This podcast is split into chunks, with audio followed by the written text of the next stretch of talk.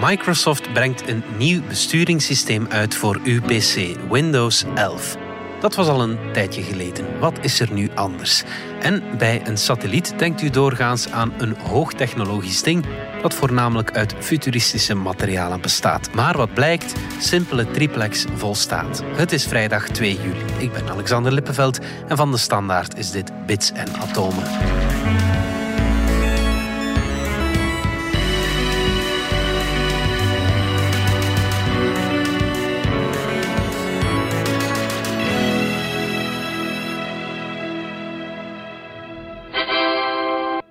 Microsoft heeft een nieuw besturingssysteem uitgebracht. Dat heet Windows 11. Wat is er anders? Uh, wel, eerst en vooral, het is er nog niet helemaal. Uh, je, mm -hmm. je kunt al een testversie uh, te pakken krijgen. ik ben daar zover nog niet geraakt, okay. want je moet er ook nog een machine voor vrij hebben. Dat die echt voor iedereen beschikbaar gaat zijn, dat zou iets van oktober, nog, nog een paar maanden ja, zijn. Ja, ja. ja, toch, toch wel een ingrijpende opfrissing van het besturingssysteem. Visueel, uh, dat mocht wel eens een keer na zes mm -hmm. jaar. Uh, want het is ondertussen van 2015 geleden dat er nog een nieuwe versie was. En ja, dat is toch wel opvallend, want toen in 2015 Windows 10 uitkwam, hadden ze eigenlijk gezegd van we gaan het zo houden, want eigenlijk hoeft dat niet meer. Elke okay. keer een nieuwe Windows-versie. We gaan dat meer stilletjes laten evolueren. We sleutelen een beetje onder de motorkap. En nu vonden we het nodig van toch eens een keer, ja, nog ja. eens een keertje vlammen. Dus er is meer, meer veranderd dan enkel een likje verf, om het zo well, te ja, dus dat likje verf is aan de ene kant is dus heel mooi. En ja, voilà, de Windows van Windows zijn voortaan ja. lichtjes afgerond aan de hoek. Oké. Okay. De, de, interface is ook allemaal sober, strak uh, eerder. Hè. De vorige versie was aan de drukke kant aan het worden. Mm. En dus dan is het altijd dat, dat om de paar jaar alles, de boel is wat opkuisen. Dat was zeker een nuttige operatie. Ja. Waarbij met name de, de restjes van, uh, van Windows 8 lang geleden eigenlijk worden, worden opgeruimd. Dat was een, een Windows-versie die nogal slecht gevallen was bij de mensen. Ja. En dan had je die grote kleurvlakken. Die kwamen dan eigenlijk van de smartphone-versie van Windows. Ja. Microsoft had zich daar een beetje in de nesten gewerkt ruimt dat nu een beetje op. Maar wat uh, vooral interessant is, is uh, dat er toch een paar nieuwe, nieuwe dingen opduiken. En, en het, het, interessantste van al is zeker dat je je, je, je smartphone-apps, gewone Android-apps, zult kunnen installeren op Windows. Okay. Ze gaan toch weer naar de smartphone dan. Ja, ja, ja, ja absoluut. Dat is, dus die, die werelden van smartphone en desktop, van personal computer, uh, dichter bij elkaar brengen. Dat is iets waar Microsoft al jaren mee bezig is. Mm -hmm. En Apple is er aan zijn kant ook mee bezig, maar die pakken dat toch heel anders aan. De Microsoft probeert echt Windows open te stellen. Mm -hmm. uh, dat had het oude Microsoft uh, onder Steve Ballmer en Bill Gates in der tijd nooit gedaan. Maar het huidige Microsoft onder Satya Nadella probeert te zeggen van ja, oké, okay, goed, we hebben die mobiele markt gemist. Hè? We zijn niet mee. Niemand koopt een Windows smartphone. Je kan ze ook niet meer kopen. Ze zijn, ze zijn al niet meer in de winkel. Mhm. Mm -hmm. Maar jarenlang hebben ze er gelegen. Niemand wou ze hebben beetje jammer zelf, want ja. het waren eigenlijk best wel fijne uh, smartphones, die Windows smartphones. Maar bon, afgesloten hoofdstuk. Microsoft legt er zich bij neer. Mensen hebben uh, Android op de smartphone. Dus wat doen ze? Enerzijds hebben ze best goede apps voor Android ontwikkeld. Dat is al een paar jaar geleden gebeurd. Hè? Satya Nadella heeft daar stevig op ingezet. En nu heb ik het omgekeerde. Dus je Android-app kun je nu moeiteloos installeren op Windows. Zelfs vanuit de eigen Microsoft Store. Het gekke daarbij is, is dat je niet de Android Play Store gaat vinden op Windows. Mhm. Mm -hmm. dus ze hebben dat niet met Google, de, mm -hmm. de grote rivaal, geregeld. Maar via een omwegje hebben ze dat met Amazon gedaan. Want Amazon okay. heeft zijn eigen versie van Android en zijn eigen Android alternatieve App Store. En ja. het is die Amazon uh, Store die je dan uh, op Windows kunt vinden. Ja, oké. Okay. Voilà, dus uh, dat wil toch weer zeggen dat je veel naadlozer tussen smartphone ja. en desktop heen en weer kunt. Wat ik toch, ja, op zich vind ik dat, dat fijn nieuws. Mm -hmm, mm -hmm. Veel mensen krijgen van hun werk of, of gebruiken voor hun werk een Windows computer, maar gebruiken tegelijkertijd een iPhone pleit dat ervoor om, om dat toch te veranderen en om toch over te stappen naar een Android als, je, als dat allemaal naadlozer gaat? Of, of ik kan me moeilijk indenken dat Apple zou toelaten dat Microsoft het even gemakkelijk maakt om een iPhone-app te mm -hmm. draaien op Windows. Dus het zou wel passen in de huidige logica van Microsoft, hè, zoals zij nu denken. Zo van, wij hebben die smartphone toch gemist, dus dan kunnen we beter die smartphone binnentrekken in onze personal computerwereld, die we wel nog beheersen. Maar Apple gaat dat natuurlijk niet toelaten. Apple heeft, is het op een heel andere manier aan het doen, is heel naadloos aan het zorgen dat je effectief dezelfde iPhone-apps ook zult kunnen openen op je Macintosh. Ze zijn met het exact hetzelfde bezig, maar binnen hun eigen wereldje. Terwijl Microsoft het ja, dat moet je gewoon uh, vaststellen op een, hmm. op een meer open manier doet. Uh, en dat is natuurlijk voor een stuk omdat ze die, die mobiele markt zelf uh, gemist hebben. Ja, ja oké. Vroeger was, het, was dit altijd heel groot nieuws en dat vulde de voorpagina's. Ik heb de indruk dat het nu net iets minder groot is. Of volg ik de gespecialiseerde websites te weinig? Uh, wel, natuurlijk inderdaad op de gespecialiseerde websites wordt daar behoorlijk druk over gedaan. Maar dan eigenlijk ook vooral omdat we het niet echt hadden zien aankomen. Mhm. Maar, maar het, het, zat eigenlijk zo. Uh, Microsoft had plannen om een speciaal soort computer uit te brengen. Daar zitten ze al jaren over te denken in, in boekvorm. Hè. Dus je doet hem open als een boek en heb je aan beide kanten een beeldscherm.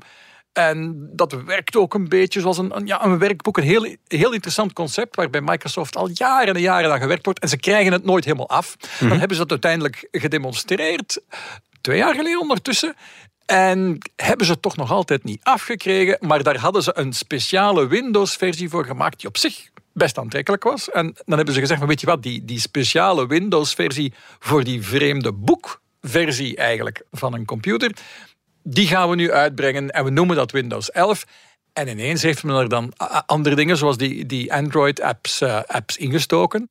En trouwens ook een, een interessante vernieuwing, en dat is politiek niet onbelangrijk, is dat ze ook andere bedrijven gaan toelaten om een eigen klein winkeltje, mini-winkeltje op, ah, op Windows te openen en daar zelf spullen te verkopen zonder, en dat is dan het belangrijke, zonder daarvan een percentage af te dragen aan Microsoft. En dat is een beetje een zet om te kijken van, kom naar ons, want bij Apple uh, moet je 30% afdragen in de, in de App Store. De App Store. Ja.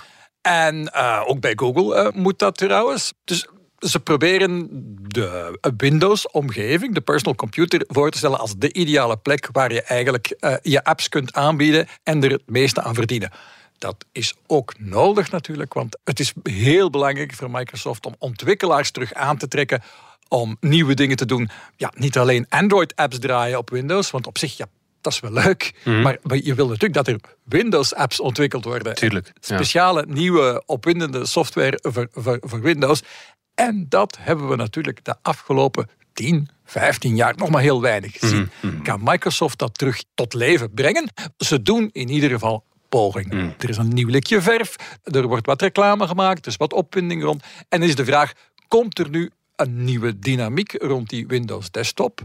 En ja, het is misschien een beetje vroeg om te zeggen, maar ik zou het toch niet helemaal uitsluiten. Ja. Dat het minder nieuws is dan vroeger heeft er ook mee te maken dat je vroeger naar de winkel moest voor de nieuwe versie. Ja. En dat je deze quasi naadloos en uh, zonder dat het opvalt cadeau krijgt. Ja, ja, voilà. Dus je hoeft er niet voor te betalen. In principe, iedereen die Windows 10 heeft, ja, op een bepaalde dag komt er dan zo'n zo'n download en opeens zit je in Windows 11. Moet je daar bang voor zijn? Uh, voorlopig niet, maar sommige mensen waarschuwen altijd om niet al te snel naar de volgende versie te gaan. Laat andere mensen dan maar die problemen oplossen. Maar het, het ziet er een, een, vrij naadloze overgang uit. Behalve dat een aantal, klein aantal computers waarschijnlijk uh, toch bij Windows 10 zullen blijven steken. Maar het ziet er nu naar uit dat elke keer pakweg, zo, ja. meestal inderdaad. Maar het ziet eruit dat de meeste computers van pakweg de laatste vijf jaar toch probleemloos naar, uh, naar Windows 11 zullen kunnen upgraden. En ja, voilà. En daarmee zet je een keurig stapje voorwaarts. Het, het verandert niet alles. En ja, daar waren ze bij Microsoft uh, bij de aankondiging ook heel voorzichtig bij om het signaal te sturen van ja, en het blijft toch allemaal heel vertrouwd. Het wordt vertrouwd is geloof ik een keer of hmm. twintig gevallen bij de voorstelling. Ja. En dat is dan natuurlijk ook weer uh, typisch Microsoft in vergelijking met pakweg Google, pakweg Apple, in vergelijking met alle technologiebedrijven eigenlijk. Microsoft is altijd bedrijf dat zegt van, we gaan het niet allemaal uh, overhoop gooien. Hoor. Hmm. En ze hebben dan, dat, dat was een klein detail dat ik niet vermeld had, maar op de taakbalk staat die startknop nu niet meer links, maar een beetje in het midden. Maar als je dat niet leuk vindt, ja. en dat is typisch Microsoft, je kan hem toch weer terug op die oude plek zetten, zodat je alles uh, al 25 jaar bij het oude kunt laten. Je kunt hem gewoon terugzetten waar hij sinds Windows 95 uit 1995 staat.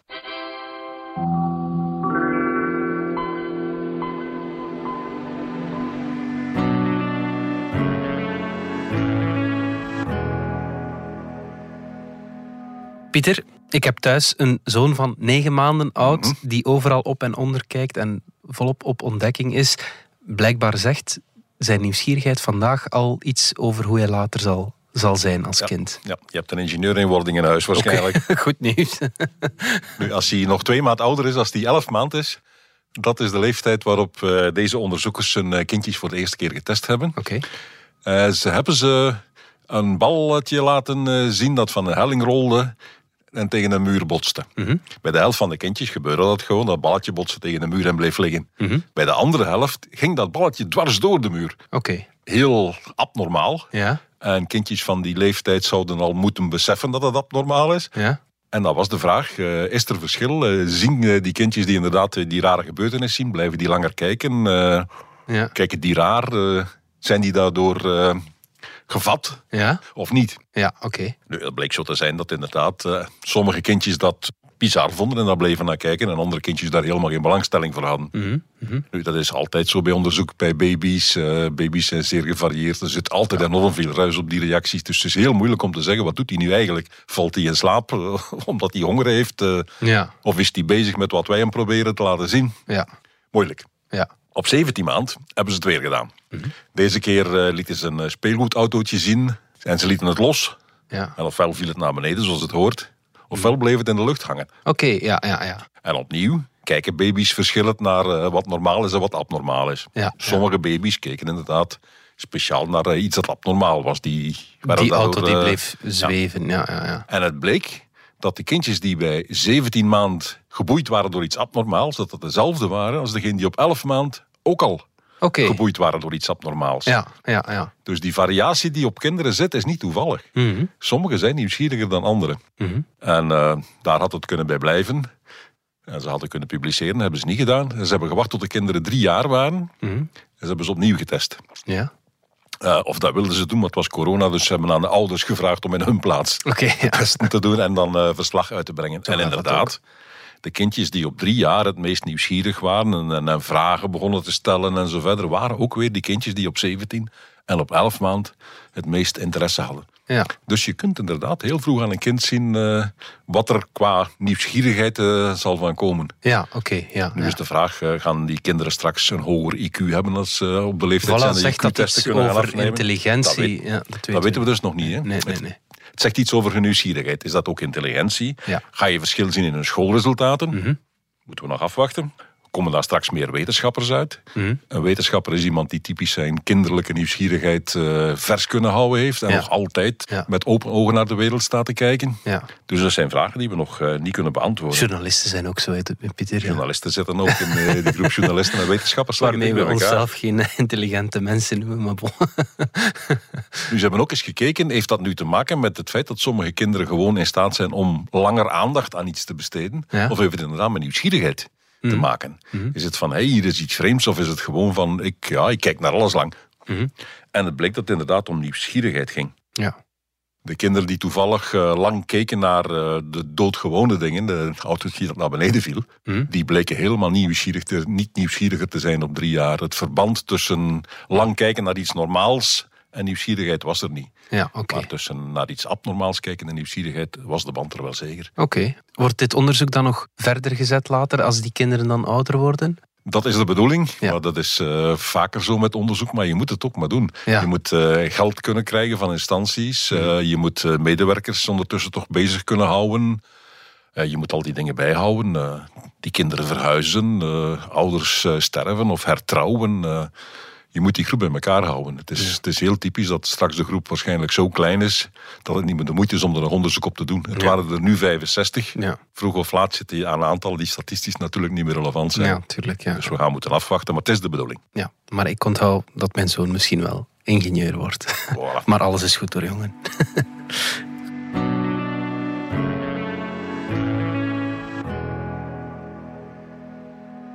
Dominique, er is een voorontwerp van een Belgische wet waaruit blijkt dat WhatsApp onze data langer moet bijhouden. Waarom moeten we daarvan wakker liggen? Wel, het gaat over dat uh, internetdiensten, uh, Mhm. zoals WhatsApp, zoals uh, Facebook Messenger, maar ook hun concurrenten, zoals Signal en Telegram, Mhm. dat die meer gegevens zouden moeten bewaren wanneer we ze gebruiken.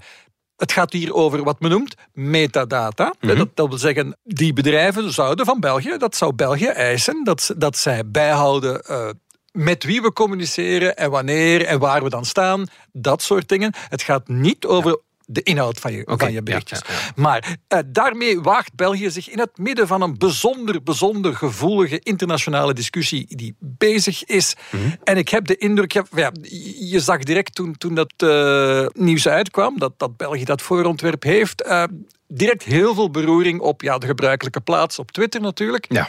Uh, maar van, van echt experts ter zake die meteen zeggen van nee, wat België daar probeert is waarschijnlijk niet wettig en in ieder geval zeer problematisch. En we wagen ons daar in een heel delicate discussie. Dit gaat over een heel fundamenteel conflict tussen privacy aan de ene kant en veiligheid aan de andere kant. En dat is een belangrijke discussie. Daar zijn we internationaal al jaren mee bezig en daar gaan we nog jaren mee bezig zijn. Maar de positie die België hier in die discussie inneemt, is mhm. duidelijk dat de privacy moet wijken voor de veiligheid. Als we niet kunnen weten wat al die uh, misdadigers met elkaar uh, chatten, goh, dan kunnen we hen ook niet tegenhouden. En het probleem is natuurlijk dat uh, de mensen die geen misdadigers zijn, daar ook een gevolg van ondergaan. Namelijk het feit dat hun berichten niet meer helemaal privé zijn. Ja, maar dan wordt er altijd gezegd als je niets te verbergen hebt, dan moet je ook geen schrik hebben dat er iets met je, met je data gebeurt. Klopt dat? Ja, dat zijn van die gemeenplaatsen. In, in het algemeen is men er denk ik nu internationaal onder experts over eens van... Ja, ten, ten, eerste denk ik dat we het erover eens zijn. Europa heeft flinke stappen gezet om de privacy van zijn burgers te verbeteren. Mhm. met zijn GDPR-wetgeving en zo. Om dan te zeggen van ja, maar uh, voor de politiediensten maken we dan een uitzondering. Ja, dat kan, maar dat moet heel delicaat gebeuren. En het probleem dat je hebt is van het moment dat je zegt van kijk, al die gegevens over chatverkeer moeten worden bewaard als je daar aan de veiligheid en privacy van die berichten knaagt, dan ondergaat iedereen daar de gevolgen van. Mhm. Die berichten via WhatsApp bijvoorbeeld, die zijn doorgaans geëncrypteerd, zodat je die niet zomaar kan lezen en dat die versleuteld zijn. Ja. Wordt dat bedreigd? Uh, wel, ja, precies. Eh, en dat is eigenlijk een, een, heel recente verbetering voor ons allemaal. Op een bepaald moment had je al een aantal apps, zoals Signal, die je berichten end-to-end noemen ze dat, encrypteren. Dat wil zeggen dat eigenlijk, hè, als ik een bericht naar jou stuur, niemand kan dat lezen. hè? Alleen jij en ik kunnen dat lezen, omdat er sleutels zijn, tussen ons zijn uitgewisseld. Jij kan mijn berichtjes ontsluiten en ik die van jou, maar niemand anders. Mhm. En Facebook, dat de eigenaar is van Facebook Messenger en van WhatsApp, is daarin moeten volgen. Dat, dat was niet hun initiatief, maar mhm. op, dat was wat de mensen op dat moment eigenlijk mm. vroegen. Tenminste, mensen die er een beetje technisch mee bezig waren, die zeiden van ja, nee, wij willen veilig kunnen communiceren. Wij willen die end-to-end encryptie. WhatsApp heeft, heeft dat later dan de anderen, maar is daarin gevolgd. Mhm. Heeft dat nu ook. En nu zegt de Belgische overheid, maar dat zeggen ook alle andere regeringen. En, dat moeten we er dan toch bij zeggen, niet noodzakelijk alleen maar de meest democratische regeringen. hè? Mhm. Want dat is toch wel een punt. Hè? Eerder autocratische regimes gaan er verder in. En daarom is het ja, toch niet zo fijn dat België zich toch een beetje in die kringen lijkt te begeven. Een beetje. Mm -hmm. Oké, het is een ontwerptekst, maar blijkbaar, dus terwijl we aan de ene kant vragen dat die chat-apps meer uh, metadata bewaren, wat we het net over hadden, is er ook sprake van dat ze gemakkelijker moeten kunnen eisen. En daar wordt het super delicaat dat, dat ze mensen moeten kunnen afluisteren. Neem aan dat er dan een, een duidelijk gerechtelijk bevel moet zijn, maar dat, men mhm. dan, dat men dan kan vragen om een bepaalde persoon zijn berichten te kunnen lezen. Mhm. Dus dat je kunt afgeluisterd worden op WhatsApp, Signal en dat soort apps. En de grote vraag is, enfin, dat is een discussie die internationaal nu bezig is. De grote vraag is, kan dat eigenlijk wel als die berichten geëncrypteerd zijn?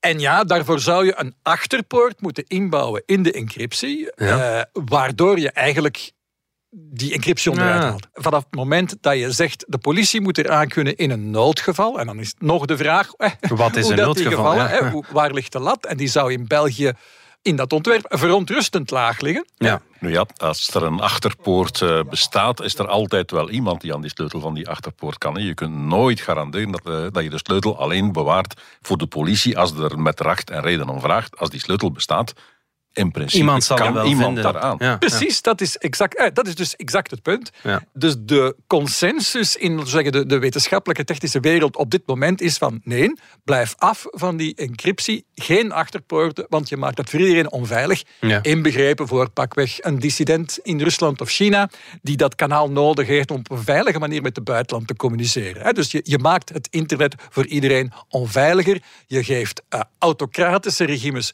meer instrumenten in de handen en je neemt instrumenten van burgers af om vrij te kunnen communiceren.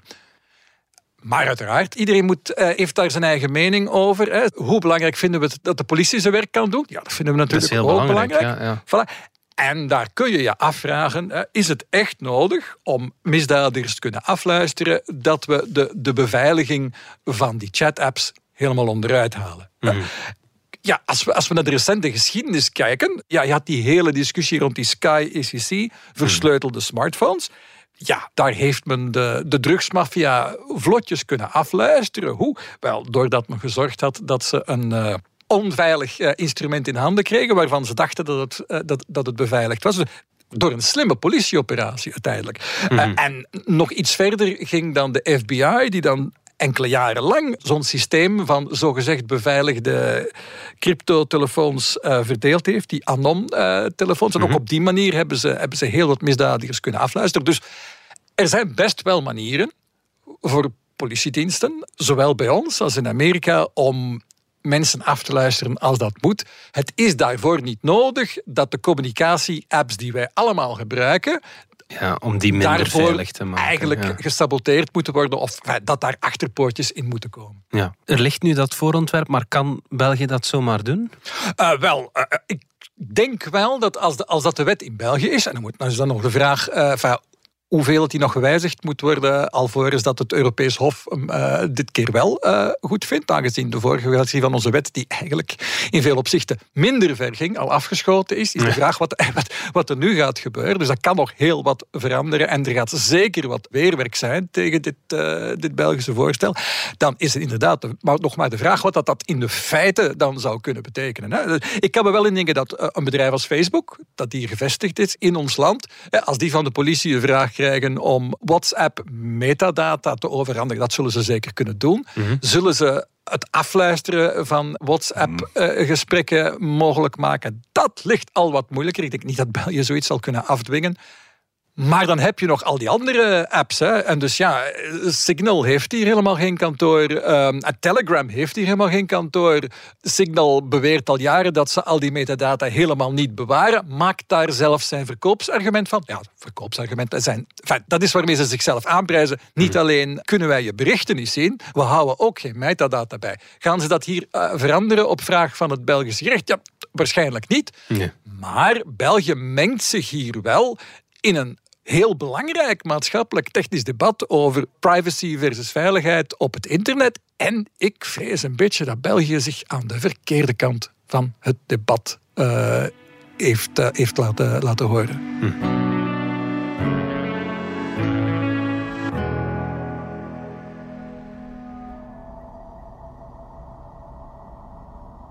Pieter, als ik aan een satelliet denk, dan zie ik een ding van allerlei hoogtechnologische materialen. Maar wat blijkt, triplex volstaat. Inderdaad. Of tenminste, dat eh, gaan ze binnenkort gaan aantonen.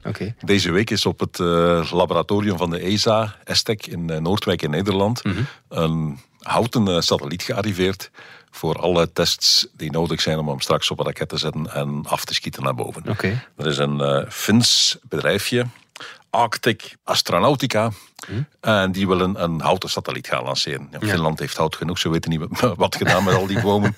dus als daar een nieuwe markt voor open gaat, ze willen beter. Ja. En zij zeggen, jongens, eh, er zijn vliegtuigen geweest van hout. Ja. In de Tweede Wereldoorlog, de Mosquito, een eh, bommenwerper van de Engelsen, dat was, was helemaal van triplex. En. Dat ging heel goed. Ja. Ze zijn daarmee gestopt toen de jetmotoren kwamen en toen ze bang waren dat hout eh, die krachten niet zou aankunnen. Nee. Maar zeggen ze zijn torengebouwen van hout. Waarom zouden we geen satellieten bouwen van hout? Dat is licht. Ja. Eh, het is, eh, biedt veel meer weerstand eh, dan metalen een aantal aanslagen. Laten we het eens proberen. Oké. ja. Dus ze hebben een cube set gemaakt, heet dat dan. Een kubusje van 10 bij 10 bij 10 gestandaardiseerd. Centimeter is het dan? Centimeter, ja, ja. ja, ja. En er zijn heel veel kleine satellietjes tegenwoordig die die standaarden volgen. Ja, ja. En raketlanceerders hebben nu racks waar je een aantal van die CubeSats tegelijk mooi netjes kunt inschuiven en ze allemaal tegelijk lanceren. Ja, ja, ja. Dus ze hebben dat formaat genomen. Oké. En binnenin zitten twee camera's, Hm. waarvan één selfie-camera. Eens dat ding in de ruimte is, gaat er onderaan een eh, klepje open. En dan schuift, Schuift dat uit. arm naar buiten. Ja. Die is eh, speciaal ontworpen om zo licht en toch zo sterk mogelijk te zijn. Die wordt 3D geprint. Ja. En aan het eind van dat, eh, dat ding zit een camera. Niet om mooie foto's naar de familie te sturen, uiteraard. Nee. Maar om de satelliet te volgen en om te kijken hoe het hout zich gedraagt Ja. in de ruimte. Ja. Ze nemen aan dat temperatuur wel geen probleem zal zijn in de ruimte. Mhm. Triplex wordt al lang op Antarctica gebruikt en dat werkt daar prima. Voilà. Ja. Ultraviolette straling zou een probleem kunnen zijn. Ze denken dat de satelliet een beetje zal verdonkeren. Ja. Losse atomen die daar toch nog een beetje rondvliegen, zuurstofatomen met eh, vooral, die zijn zeer agressief eh, chemisch. Die zouden dat eh, kunnen aantasten. Dus ze hebben daar een hele dunne lak op gelegd van aluminiumoxide en nog een paar andere verfsoorten. En nu gaan ze kijken welke lak het best eh, beschermt tegen die aanslag door zuurstofatomen. Daarvoor dient die camera om te kijken wat gebeurt er met die satelliet. Wordt die een beetje ruiger? Gaan die vezels Ja, kapot gaan ja. al of niet? Dat soort dingen. Ja. Binnenin zit nog een radiozender. Oké. Als eh, amateur eh, radio amateur kun je naar die, zend, naar die satelliet sturen en die eh, stuurt jouw signaal dan weer naar beneden. Oké. Ja. Daar zit in een druksensor. Oké. Om te kijken, in dat triplex zitten daar geen luchtbellen en welke druk geven die en komt dat gas uit die luchtbellen eventueel vrij in de ruimte. Ja. Gaan we nagaan. Ja. Daar zit nog in een geprinte organische geleider. Ze hebben een eh, printplaat gemaakt. Op de buitenkant van een satelliet hebben ze een paar zonnepanelen. Ja. En ze hebben gewoon aan de binnenkant gedrukt met een, eh, met een drukpers, een bedrading. Ja. Die loopt naar een klein ledje. En als het goed is, moet de stroom door die plastieke gedrukte bedrading naar dat ledje gaan. Dat geeft licht. Ja. En een cameraatje ziet dan weer dat licht. Ja. Wordt ook genoteerd. En dan zit er nog een microbalans in, een hele kleine chip. In kwarts met eh, de normale klassieke manier gemaakt, zoals je een chip maakt. En daar zit een soort, ehm, ja, hoe moet je dat zeggen, een soort zwemduikplank in. Mhm. Als er in die satelliet nog een klein beetje gas vrijkomt uit dat hout, dat zet zich op dat kleine stukje kwarts, dat buigt een beetje door. Die doorbuiging die kun je elektrisch meten en dat geeft dus een signaal van, hé, hey, hier komen gassen vrij. Ja. Ja. Ja. Willen ze allemaal weten. ja. Het is puur een testding. Het is eigenlijk. puur een. Ja, ja, Eh, ja, al dat geheel zit in een ding van 1 kilo. Ja. Eh. Dus 10 bij 10 bij 10 centimeter hout. Nu blijf ik mij toch afvragen, Pieter, waarom hout? Nu, eh, hout kan bijvoorbeeld heel goed tegen vibraties. Oké, ja. In de ruimte is dat geen probleem, maar bij de lancering is dat een enorm probleem. Ja. Satellieten moeten heel zwaar en veel te zwaar gemaakt worden om alle vibraties en trillingen en gerammel bij de, gewoon bij de start op te Ah, kunnen vangen. Die enorme drukkrachten, die versnellingskrachten die daarop zitten, zij zeggen hout vangt dat heel soepel op. eh, Ja. tegen metaal eh, is dat moeilijker. Hout kan beter tegen hitte Ja. dan metaal. Mhm. Het vliegt in brand als er zuurstof is, maar in de ruimte is geen zuurstof. Ja. Terwijl metaal, als het te heet wordt, dat gaat Dat plooien, en dat dat, plooit, ja. smelt, dat verzakt. En onze triplex-plankjes, zeggen de, de Finnen, de- die werken daar perfect tegen. Ja, ja. Terug naar de basics. Ik vind het wel, ik vind het wel opvallend eigenlijk. Eh, Een wereld die al maar evolueert. Doorgaans in de ruimtevaart, als daar technologische ontwikkelingen Mhm. zijn, dan zien wij dat vroeg of laat ook in ons dagelijkse leven. Bijvoorbeeld duct tape. Mhm. Gaan we dit ook gebruiken? Zien we binnenkort meer houten auto's bijvoorbeeld? Eh, houten auto's, eh, weet ik niet, behalve voor kinderspeelgoed waarschijnlijk. ja. Maar je ziet bijvoorbeeld op dit moment een trend in de hoogbouw, wolkenkrabbers. Ja. Begint men van hout te maken. Ja, Volgend jaar willen ze er in Antwerpen eentje zetten van eh 80 meter hoog. dat is al de moeite. De bedoeling was helemaal uit hout, maar de brandweer heeft gezegd... "Uh, uh, Ja, nee. je gaat een skelet maken van metaal en beton zoals iedereen... en aan de buitenkant mag je hout tegenplakken. Ja. Maar goed, die toren komt er dus. Ja. In eh, Eindhoven, ook volgend jaar, mikt men op eentje van 150 meter. Ja. Compleet uit hout. In Wenen hebben ze in 2019 er al een gezet van 84 meter hoog, 24 verdiepingen. ja. En dat werkt dus prima. Mhm. En dat is niet meer het klassieke hout eh, van bomen, zaag en planken. Mhm. Maar dat is ook een beetje zoals dat eh, multiplex. Het is hout dat in twee richtingen haaks op elkaar eh, gelegd wordt. Dan verlijmd en onder hele hoge druk samengeperst. Ja. Waardoor je dus hout krijgt dat in verschillende richtingen heel sterk is. Ja, ja, En dat maakt het nou, zeker zo interessant als beton. zeggen de mensen die ermee werken. Terug aan de slag met uh, een zaag en een hamer. Dat is fijn, ook in de ruimte.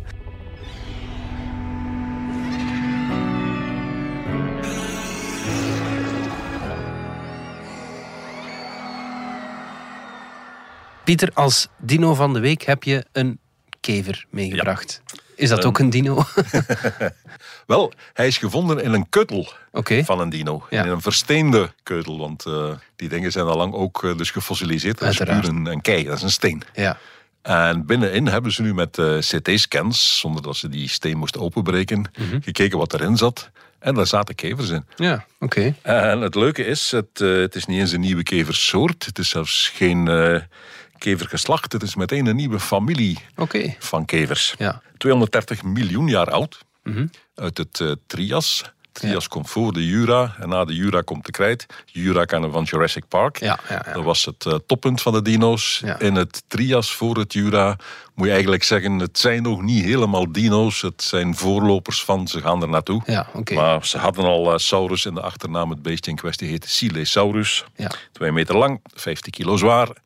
Lijken leuke keutels, die zijn versteend. En daarin zitten dus die kevertjes. Ja, Die kever zelf die heet Triamixa coprolitica. oké. Coprolitica, dat is gewoon een potjes Grieks voor eh, steenkeutel. of keutelsteen. Ja. En die triamixa, daar zit de trias in, dus de periode. Mhm. En die mixa komt van Mixophaga, is een eh, soort kevertjes dat we vandaag nog zien. Die vooral eh, in een moerassig gebied leeft van algen, zoals waarschijnlijk die kleine kevertjes in die keutel ook gedaan hebben. Ja. Nu, Het leuke is eigenlijk, van kevertjes uit die periode hadden we niks. Mhm. De oudste kevers en insecten die we tot nu toe kennen, dat waren eh, insecten die in amber terechtgekomen waren. Eh, Een boomhars die dan verhard is en dan kun je doorheen kijken. Dan zie je soms eens wel eens een eh, insectje inzitten. Ah ja, Maar dat is nooit ouder dan 140 miljoen jaar. oké. Dat En bijna... nu zitten we aan 230, Ja, dus dat is 90 miljoen jaar extra. ja. Maar je moet dan wel in die steen kunnen kijken. Maar we hebben dus nu voor het eerst zicht op hoe de insecten er 230 miljoen jaar geleden uitzagen. En is het heel anders dan een kever vandaag? Eh, jammer genoeg, ze zien er correct hetzelfde uit. Je zegt jammer genoeg, maar ik vind dat wel boeiend dat, dat, dat, dat een kever zoveel anders is. Terwijl een mens op eh, ja, minder dan een miljoen jaar Ja, gigantisch ja. veel veranderd is. Ja. 2,7 miljoen jaar geleden, niet eens 3 miljoen jaar geleden, heten wij eh, Lucy. Ja. En dan eh, ja, waren we een meter groot of zo. We zagen er meer uit dan een chimpansee dan als een mens. Wij zijn dus inderdaad enorm geëvolueerd. Ja. Veel insecten zie je aan de, op zijn minst aan de buitenkant nauwelijks. Dat ze in al die miljoenen jaren nog eh, geëvolueerd zijn. Dat is inderdaad waar. ja. Zeg maar, was die kever nu door die dino gepasseerd? Eh, het moet wel, want hij zat in de keutel. Alhoewel, het kan natuurlijk zijn dat hij, in, in, eh, dat hij graag keutels at en dat hij... Dat het een soort eh, mestkever was. Er Ah, dat zijn- is niet meteen duidelijk. Er zijn mestkevers die dat inderdaad Ik wilde eh, zeggen, van, doen. als, om de onsterfelijkheid als, als kever eh, na te streven, moet je ver gaan. Eerst opgegeten worden door een dino en dan versteend worden in zijn keutel. Ja. Waarschijnlijk is het wel zo, want uiterlijk zien ze er dus uit als kevertjes die vandaag eh, plantenresten eten. Ja. En de dino in kwestie was inderdaad een dino die in een moerassig gebied eh, woonde. Dus waarschijnlijk heeft hij gewoon met de planten ook de kevers mee opgevreden.